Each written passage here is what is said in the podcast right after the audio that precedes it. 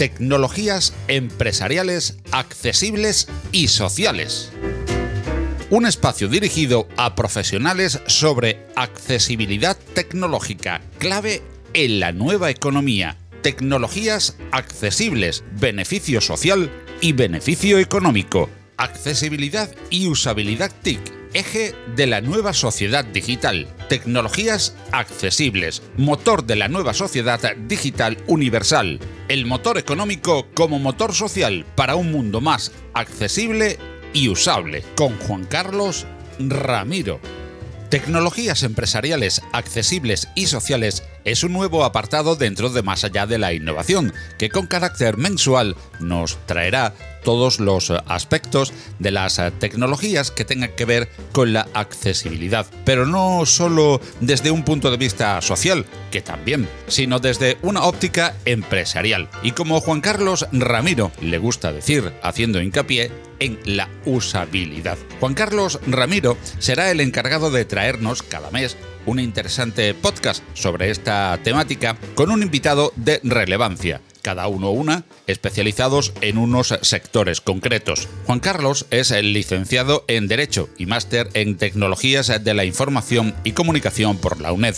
Actualmente SEO de AISTE, Accesibilidad Inteligente Social Tecnológica, y vicepresidente de la Fundación de Tecnología Social. Inició su trayectoria profesional como programador en el Banco de Santander, habiendo sido posteriormente responsable de gestión de clientes en AccessNet empresa de Internet. Fue igualmente responsable de formación y empleo en Fundación 11, asesor de la Secretaría de Estado de Política Social en el Ministerio de Trabajo y Asuntos Sociales, director general de Coordinación de Políticas de Discapacidad en los Ministerios de Educación, Cultura y Deporte y Ministerio de Sanidad y director en el Centro Nacional de Tecnologías de Accesibilidad, CENTAC. Desde hace más de 15 desarrolla una intensa actividad como participante y conferenciante en congresos, jornadas y eventos, principalmente tecnológicos sociales. Es también destacado colaborador y articulista en múltiples revistas sectoriales, tecnológicas, sociales y de la Administración. Hola, hoy dentro de Más allá de la innovación presentamos Tecnologías Empresariales Accesibles y Sociales, un nuevo espacio de la mano de Juan Carlos Ramiro para profesionales con el objetivo de estar al día sobre productos y servicios TIC sociales y accesibles.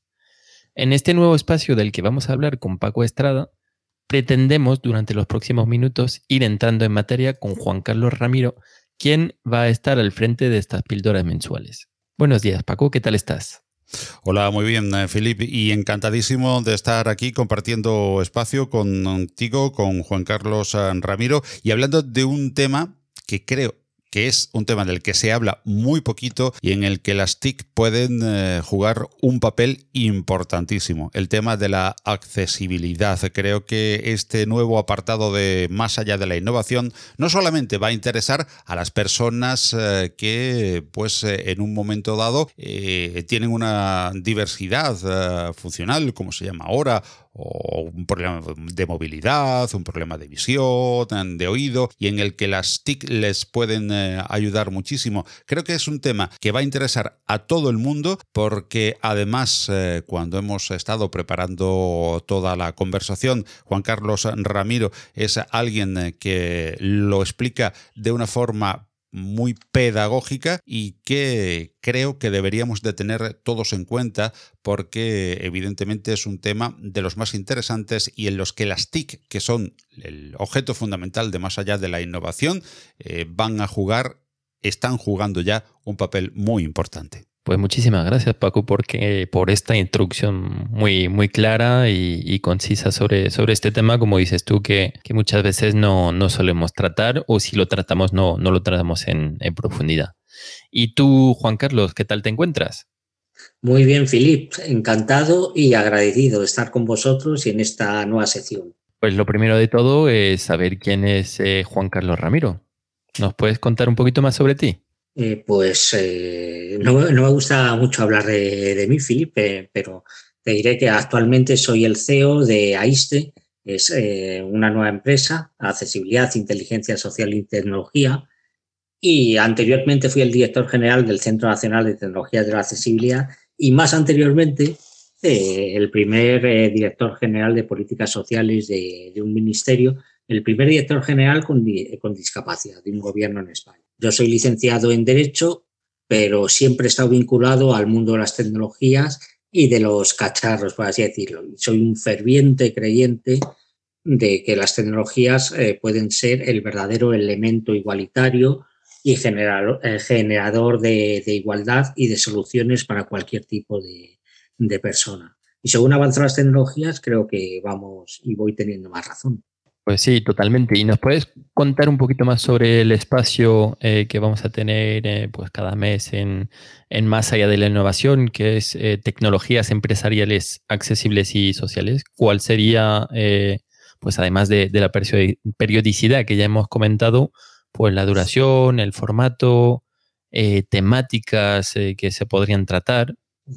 mira, Filip, la, la, periodicidad va, va a ser mensual con una duración de alrededor de 40 45 minutos. Y hablando del papel de las tecnologías en todos los ámbitos y en todos los campos sociales, eh, particulares eh, de la propia persona, como generador de autonomía, de eh, generador de intercomunicación con su entorno y en el ámbito empresarial y profesional. Las tecnologías han superado ya cualquier límite prácticamente. Eso no significa que no sean perfectas, siguen evolucionando y apareciendo nuevas que van creando nuevas soluciones. Pero lo que sí eh, hemos llegado a un límite, eh, a un nivel de madurez de las tecnologías que nos ofrecen prácticamente cualquier solución para, ante cualquier necesidad que pueda tener cualquier persona. Eh, siempre, siempre que oímos la palabra accesibilidad, nos viene a la cabeza las personas con discapacidad, en todo caso, a lo mejor personas mayores y poco más y pensamos que la accesibilidad va dirigida exclusivamente a solucionar algún tipo de problemática para esa capa de la población, nada más lejos de la realidad. La accesibilidad y el término que es tanto más importante que yo utilizo continuamente, que es la usabilidad de las tecnologías, lo que garantizan es el acceso al uso, a sus funcionalidades y a la generación de mayor eficiencia en todo lo que rodea a las tecnologías, tanto en su ámbito personal, doméstico, familiar o profesional, y lo que genera eficiencia y eficacia trabajado con las tecnologías genera beneficio económico. Las, eh, las tecnologías que están a disposición de las empresas, de, de, las personas que acceden a los bienes que ya se comercializan en, todo, en todos los ámbitos, tanto insisto, tanto en el ámbito doméstico como en el profesional, nos ofrecen posibilidades que hace 10 años eran impensables. Y estas posibilidades lo que hacen es que si las, si las conocemos, si sabemos cómo acceder a ellas y sobre todo si sabemos dónde están y cómo utilizarlas, van a conseguir y van a permitir que la denominada brecha social o brecha digital en determinadas capas de la población sea cada vez menor. Es decir, una sociedad mucho más igualitaria gracias a las tecnologías. Pero las tecnologías, para ello, cuando hablo de las tecnologías, estoy hablando del producto, de los servicios y de los entornos que se generan alrededor de ellas, tienen que venir con los criterios de accesibilidad y usabilidad.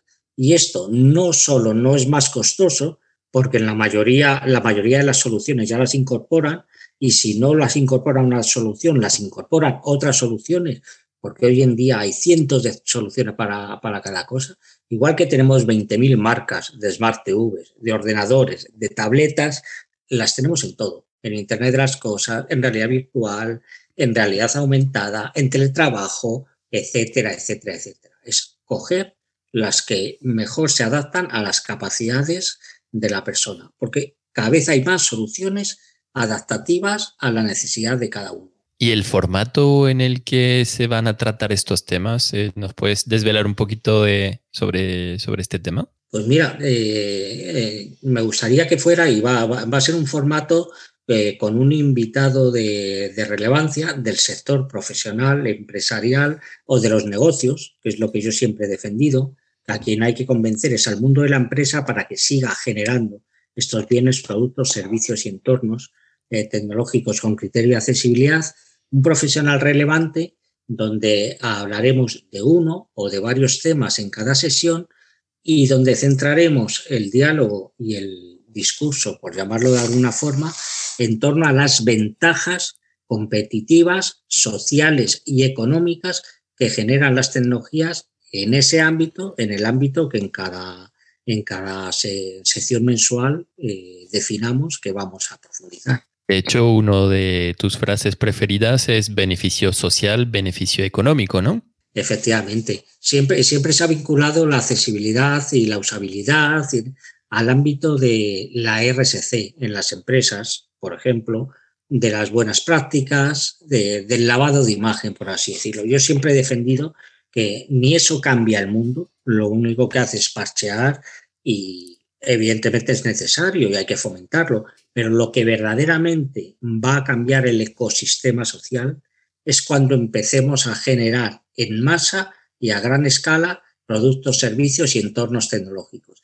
Y para llegar a ese punto, lo que tenemos que convencer es al CEO, al CIO, al CCO, al responsable de inversión, a, los responsables comerciales, es decir, a la empresa en su conjunto y a la industria en su conjunto, de que se puede ganar dinero generando productos y servicios con criterios de accesibilidad y usabilidad. No solo se puede ganar dinero, sino que van a ganar mucho más dinero, porque van a atraer mucho más clientes.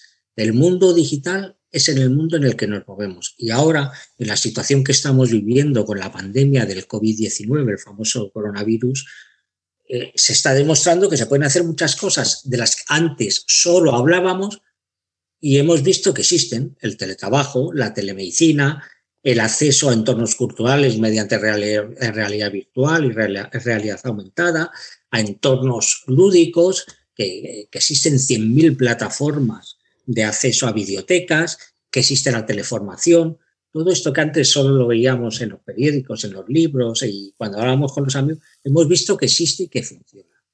Si eso lo trasladamos al ámbito comercial, por ejemplo, al ámbito de la empresa que nos quiere vender productos y servicios, si incorporamos la accesibilidad y usabilidad, nos estamos dando cuenta de que detrás de esa pantalla, que no vemos quiénes están, sí nos estamos dando cuenta que hay millones de personas con toda su diversidad. Y dentro de esos millones de personas, estoy hablando de millones, las millones de personas con diversidad funcional o discapacidad, con la terminología que queramos llamarlas, son clientes en potencia, que pueden y, debemos perseguir que accedan a nuestros servicios.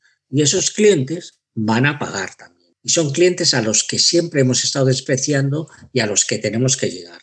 Porque hoy en día, en un ámbito tan competitivo y en un mundo tan competitivo como el que nos movemos, ya no se trata de hacer el bien, que también, por supuesto, significa que si queremos seguir haciendo el bien, tenemos que ganar dinero. Y eso es muy fácil hacerlo conociendo las necesidades y sabiendo cómo llegar a ellos siempre, siempre con esos criterios de accesibilidad y usabilidad. Usabilidad porque es fundamental que los usos, la información y los servicios que hagamos llegar al cliente sean lo más elementales posibles para fidelizarlos. Las personas mayores no tienen por qué tener discapacidad, pero empiezan a tener determinadas torpezas y cansancio en la fijación de las pantallas, por ejemplo. contra más les facilitemos ese uso de los servicios y de los productos, más vamos a fidelizar al cliente. Pues vamos a trabajar para que tu lema, beneficio social, beneficio económico, en este espacio eh, sea cada vez más eh, relevante. Y para terminar esta primera sección de, la entrevista de, hoy, introductoria de, la sección tecnologías empresariales accesibles y sociales, eh, quería que recordaras, aunque lo has comentado anteriormente, a qué audiencia, eh, a qué personas, qué profesionales eh, pues dirigimos este, este nuevo espacio. Eh, pues mira, Felipe, esto, esto lo he tenido claro desde siempre. Antes era muy criticado, cuando yo hablaba de que con la accesibilidad había que ganar dinero, pero es que es la única forma de que la empresa siga reinvirtiendo.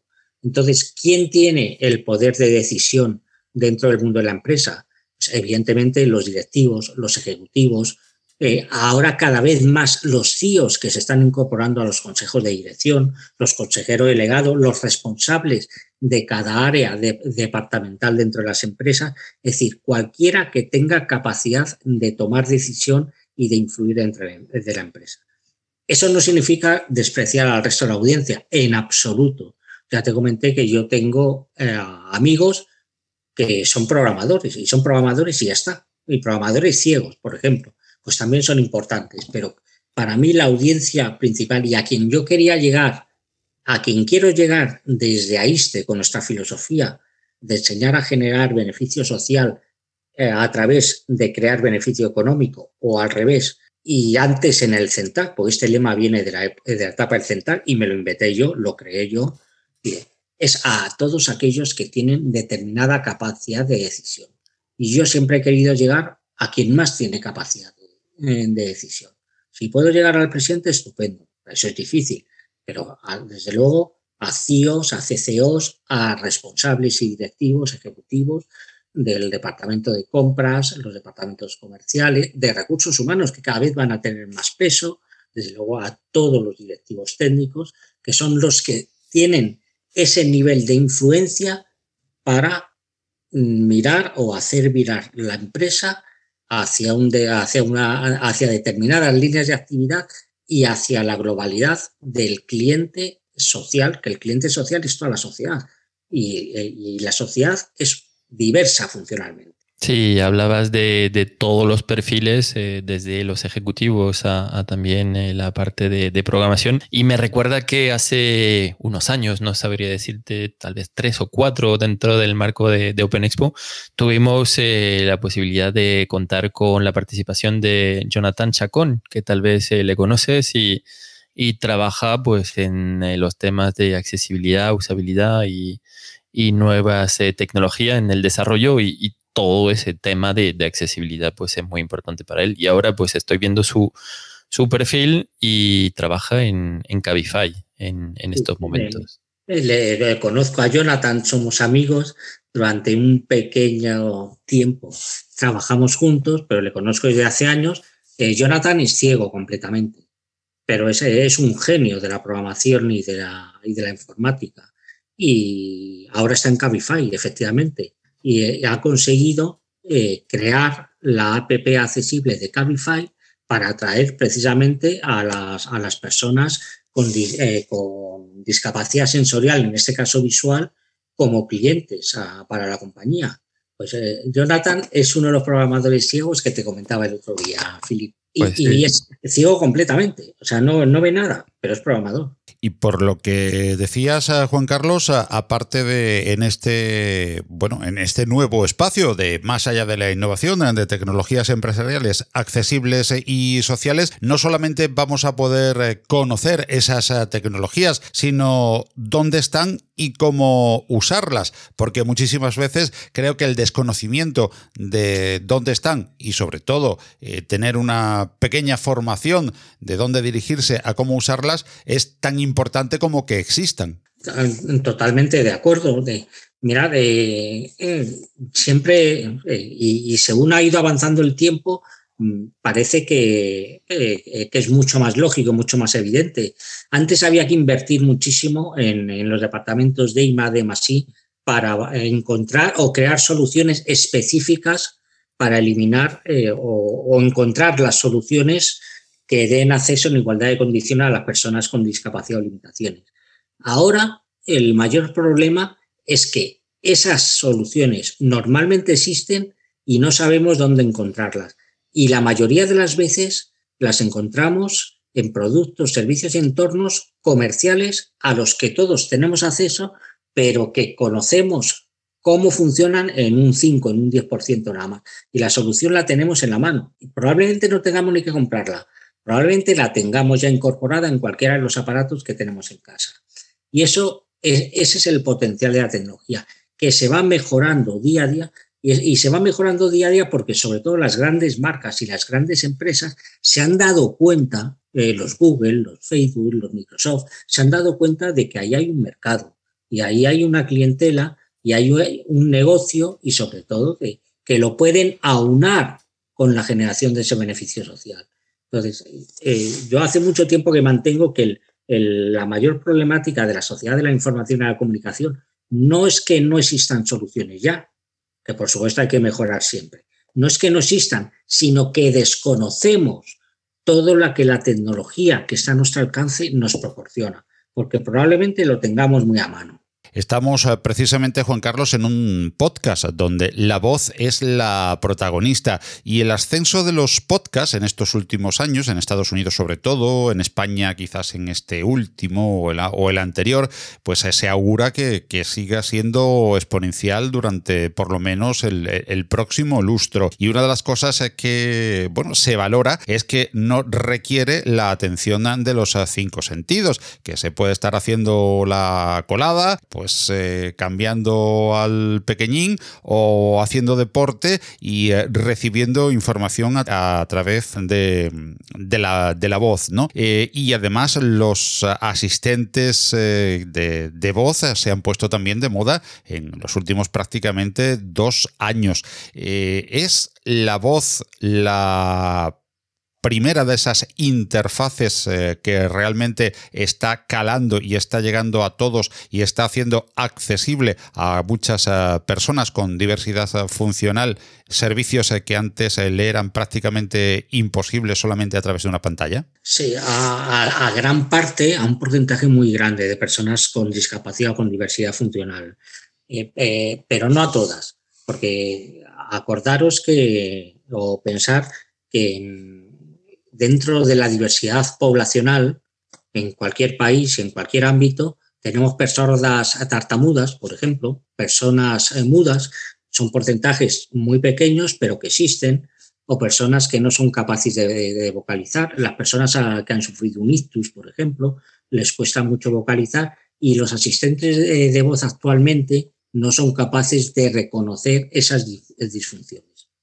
Dicho eso, dicho eso, que es algo en lo que estamos trabajando y hay empresas que ya están trabajando para solucionarlo, sí es cierto que para muchísima población, entre ellos para mí, que soy usuario de silla de ruedas, pues para mí, eh, si no ha sido un antes y un después, sí puedo decir que incorpora para mí, persona con movilidad reducida, unas posibilidades que antes no tenía. Por ejemplo, el poder manejar eh, toda la iluminación de mi casa a través del asistente de voz, que están interconectados, o, como el ejemplo que le ponía a el otro día, el poder manejar a través de, la Alexa de, Google, y no estoy haciendo publicidad, porque se puede hacer a través de otros, el, robot inteligente que me limpia la casa, por ejemplo, antes lo tenía que hacer una señora o un, señor para ayudarme. Ahora el robot inteligente yo le mando y me friega.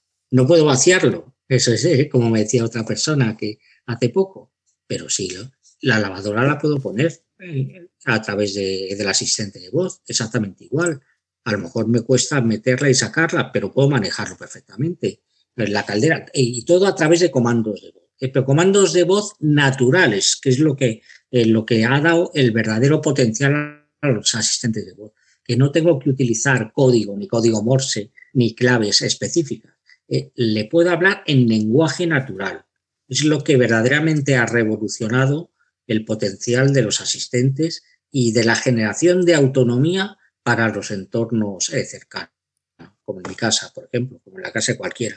¿Y sabéis lo que pasa, Paco y Filip? Que esto, que por ejemplo el instalar cuatro bombillas en tu casa o el, robot que, hace dos años te costaba mil y pico y ahora te cuesta doscientos poco, y tres cosas más, te cuesta, hablando metafóricamente, dos duros, o sea que cuatro euros, hablando un poco más, pero poco más. Y con eso, a, personas mayores y a personas con movilidad reducida, como es mi caso, con muy poquito, con muy poquito dinero, me proporciona un nivel de autonomía que es, eh, eh, que es impensable. Y la mayoría de la gente desconoce que eso se puede hacer. Que por eso para mí es tan importante generar conocimiento y difundir conocimiento, porque todo eso lo tenemos, existe, lo puedo ir a comprar a Corte Inglés, a Ikea, a Carrefour, porque está ahí y es para todos. Pero a mí especialmente y a una persona mayor le da un nivel de autonomía impensable. Y eso es felicidad. Y si las empresas supieran verdaderamente vender esa funcionalidad y esas capacidades de los productos que tienen, para generar esa autonomía a las personas con discapacidad, mayores o niños, fijaros el nivel de clientes que captarían. Si fueran capaces de hacer llegar esa información al cliente, al cliente que lo necesita. Pues la mayoría de las personas desconocen que todo eso se puede hacer y con dos y has hablado en un momentín de IoT, de domótica, de... En fin, en la presentación que has hecho de, muchísimas cosas, aunque no las has mencionado, simplemente porque he querido hablar de la voz como vehículo de accesibilidad, ya que nuestro vehículo también, por ejemplo, para comunicarnos ahora con quien nos esté oyendo es la voz. Así que supongo que dentro de este nuevo espacio de tecnologías empresariales accesibles y sociales, vamos a hilar un buen montón de tecnologías y vamos a conocer sobre ellas porque prácticamente todas están interconectadas o se están interconectando para hacer accesible esa tecnología que tiene que ser eh, también empresarial y social. Claro, y, hablaremos también de problemáticas que, eh, que no reparamos en ellas, pero que todas tienen solución también a través de sensórica. Me, me, viene a la cabeza el caso, por ejemplo, que me parece que me lo, me lo comentó en su día Jonathan, precisamente, el caso de los vehículos eléctricos y los vehículos autónomos, porque eh, para personas ciegas, cuando lleguen los vehículos inteligentes que anden solos, pues fijaros eh, si van a tener clientes. Estoy seguro que todos los ciegos eh, cogerán uno. Pero en, el caso de los vehículos eléctricos, existe un verdadero problema para personas con discapacidad intelectual, cognitiva o ciegas. Y es que como no suenan, no los oyen. Entonces no, no saben si está viniendo un coche o no. A raíz de que surgiera esa problemática han ido saliendo soluciones sensóricas de apps que te los localizan y las llevan las personas ciegas. Pero fijaros, eh, esta casuística de cosas comunes que también eh, ocurren con las tecnologías, que muchas veces eh, las ventajas para determinadas personas se vuelven inconvenientes, pero como todo, tiene solución y es conocerla. Y para eso yo creo que un programa como este debe ser muy bienvenido para, para ver las soluciones, los problemas y cómo eliminar esos problemas también y aprovechar la tecnología para todos. Pues, a ver, habéis hablado de, de, muchísimas cosas. Eh, hablabas, bueno, Paco, de, de, la voz. Por cierto, te recuerdo que tenemos pendiente entrevistar a, a Cortana y Siri, ¿te acuerdas, no? Sí. que tenemos allí. Y lo vamos a hacer. Las, tenemos, las, tenemos, las tenemos en agenda, ¿eh? Las tenemos en agenda, ya hemos quedado con ellas y nos han dicho que sí, que van a participar en Más allá de la innovación. Lo hemos conseguido, pues que, que están difíciles, ¿eh? Sí, sí, sí, hablaremos de, de, innovación, así que, así que habrá que estar preparado. Eh, volviendo al tema, al tema de tu lema, eh, Juan Carlos, que beneficio social y beneficio económico. Bueno, lo, lo llamo lema, ¿eh? pero tal vez no, no es la palabra correcta, ya no, ya, ya no volverás a comentar, pero dentro de este nuevo espacio tecnologías empresariales accesibles y sociales, también eh, se hablará de eh, directivas europeas, eh, que al final han salido y saldrán directivas europeas que pues algunas hacen obligaciones ¿no? dentro de la accesibilidad de las compras en el en las tecnologías de la información y de la comunicación. Y hablaremos también de eh, compras públicas innovadoras y administración pública, ¿no? ¿Nos puedes contar cómo eh, o qué temas eh, pues se podrían o se van a, tocar en esta, en esta parte de, directivas europeas y compras públicas innovadoras? Pues encantado, Filip, porque antes estábamos hablando desde el punto de vista puramente económico para las empresas, pero también tocando eh, el balance de cuentas para las empresas, sobre todo de pymes y gran empresas, eh, tienen un marco legislativo al que tienen que ceñirse y que no es eh, el marco español. Estamos hablando de un ecosistema económico como la Unión Europea. En los últimos cinco años se han aprobado varias directivas que afectan directamente y de lleno tanto a las administraciones públicas como al sector privado. Siempre hemos oído hablar de la obligación de accesibilidad para las páginas web, eh, que es, lo típico. Y eso existe desde hace varios años, pero lo que no existía es la directiva europea, que obliga a todos los países de la Unión Europea a incorporar la accesibilidad a las web y a las apps, que no existía nada. Es decir, lo que vemos en los móviles y en las tabletas. Pero también eh, se aprobó una directiva de compras eh, del sector público que obliga a incorporar en los pliegos técnicos los criterios de accesibilidad y usabilidad de todo aquello que saca a licitación las administraciones públicas. En el caso de España, tanto la administración central como autonómica como local. En todo lo que compra relacionado con la, con la tecnología. Mucho más allá, hace muy poquito se ha aprobado una directiva europea de productos y servicios tecnológicos donde ya están afectados los servicios financieros, el comercio electrónico, los cajeros automáticos, los cajeros expendedores eh, de ticket, eh, eh, prácticamente el turismo, por supuesto, de ordenadores, etcétera, etcétera, etcétera. ¿Esto qué significa? Que no solo empieza a no solo tenemos la perspectiva económica de querer más, ganar más dinero a través de clientes, sino que todo aquel que se quiera relacionar con las administraciones públicas va a tener que acostumbrarse a crear y vender productos ya con la accesibilidad y la usabilidad incorporada. Y además, y además, eh, si no, va a quedar fuera del, fuera del mercado completamente. O sea, aquí ya se juntan las dos vertientes. Dice, por un lado, la parte privada, que es la búsqueda de clientes eh, pura y dura, y la parte de negocio en lo que afecta a, ser un proveedor de las administraciones públicas. Y, bastantes más y otras cuantas más de las que iremos hablando, Filip, que forman el marco normativo de la Unión Europea y, de la que, del cual ya no te vas a poder salir. y muchas de las empresas que antes estaban fuera de esa obligación, que eran empresas del sector privado, ahora ya están obligadas vendan o no vendan a las administraciones públicas, siempre que los servicios vayan enfocados al uso por parte del ciudadano.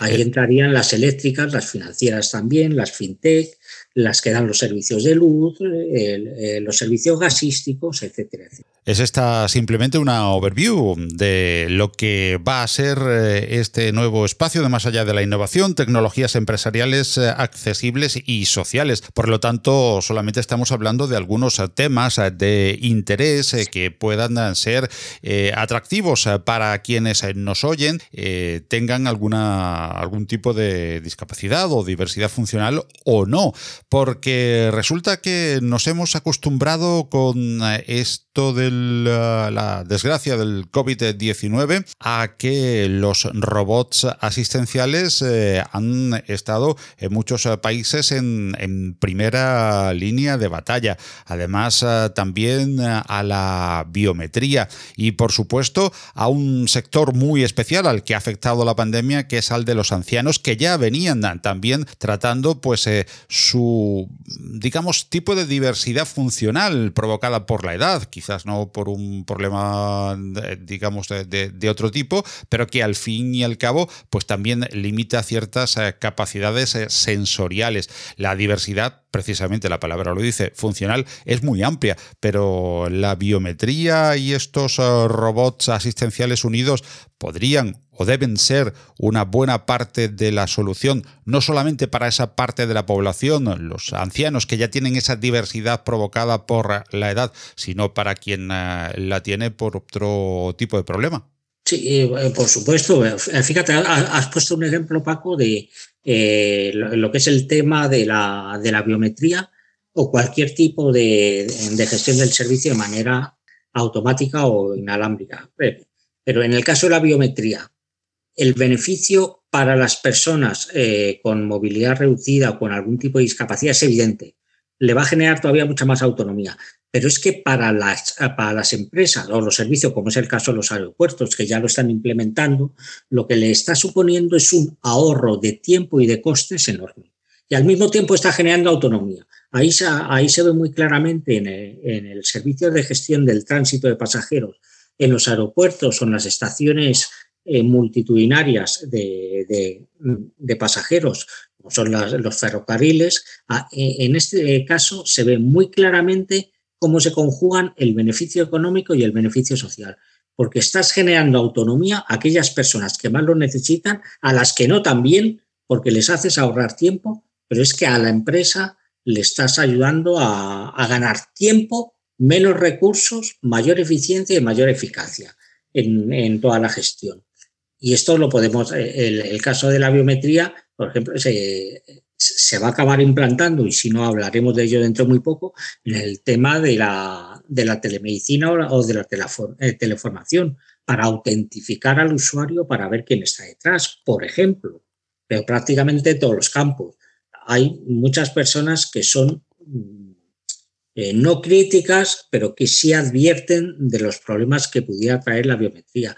Para mí, eh, las tecnologías siempre van a tener sus pros y sus contras, pero para mí siempre tienen más pros que contras. Hay que controlar las contras, evidentemente, para no vulnerar determinados aspectos como propiedad intelectual o, o aspectos privativos de la persona, pero hay fórmulas y habrá muchas más fórmulas, pero el beneficio eh, creo que supera con creces a, cualquier eh, posible perjuicio. Para ir cerrando pues la introducción de este nuevo espacio, pues vamos a recordar que eh, la divulgación dentro de tecnologías empresariales accesibles y sociales se hará a través de entrevistas dialogadas con, como lo comentabas antes, con invitados de relevancia según la temática de la píldora. Y en este campo pues tienes muchísima experiencia, una gran experiencia eh, entrevistando a muchísima, muchísimos profesionales eh, de empresas, de instituciones. Eh, de hecho, aquí pues tengo pues, un listado, ¿no? A gente de, Microsoft, de Panasonic, de la Comunidad de Madrid, el consejo, el consejero delegado de, Dell, o el director o el que fue director de general de Red.es en su momento, o también el director de programa Juanma Romero. Así que solo te quería preguntar eh, como anécdota, ¿qué historia o, qué historias eh, te han marcado eh, más a través de, algunas de estas entrevistas? Más que, más que historia, lo que, me ha, lo que me ha marcado es la sensación de, estas personas. todas las personas que has nombrado son personas de relevancia y de responsabilidad en sus ámbitos. Y fíjate, fíjate yo siempre había creído que personas de estos niveles de responsabilidad y, para mí importantes, eh, muchas veces yo a, algunos los conocía o los había oído, había leído sobre ellos antes de empezar eh, a trabajar en, estos ámbitos. Lo que más me ha marcado es eh, su nivel de aceptación, no de las necesidades humanas, pero su capacidad de asimilación de querer eh, mejorar sus entornos y, sus empresas para generar ese, ese beneficio social. O sea, eh, no, me he encontrado con ninguno de los que has nombrado y de otros muchos el, bloqueo ese de que tantas veces se habla es que, no, es que la, la, empresa, el profesional, el jefe, por así decirlo, es reacio a entrar en estos temas. Todo lo contrario. Y ese, eh, para mí ha sido una sorpresa el nivel de sensibilidad de estas personas tienen esos niveles de responsabilidad.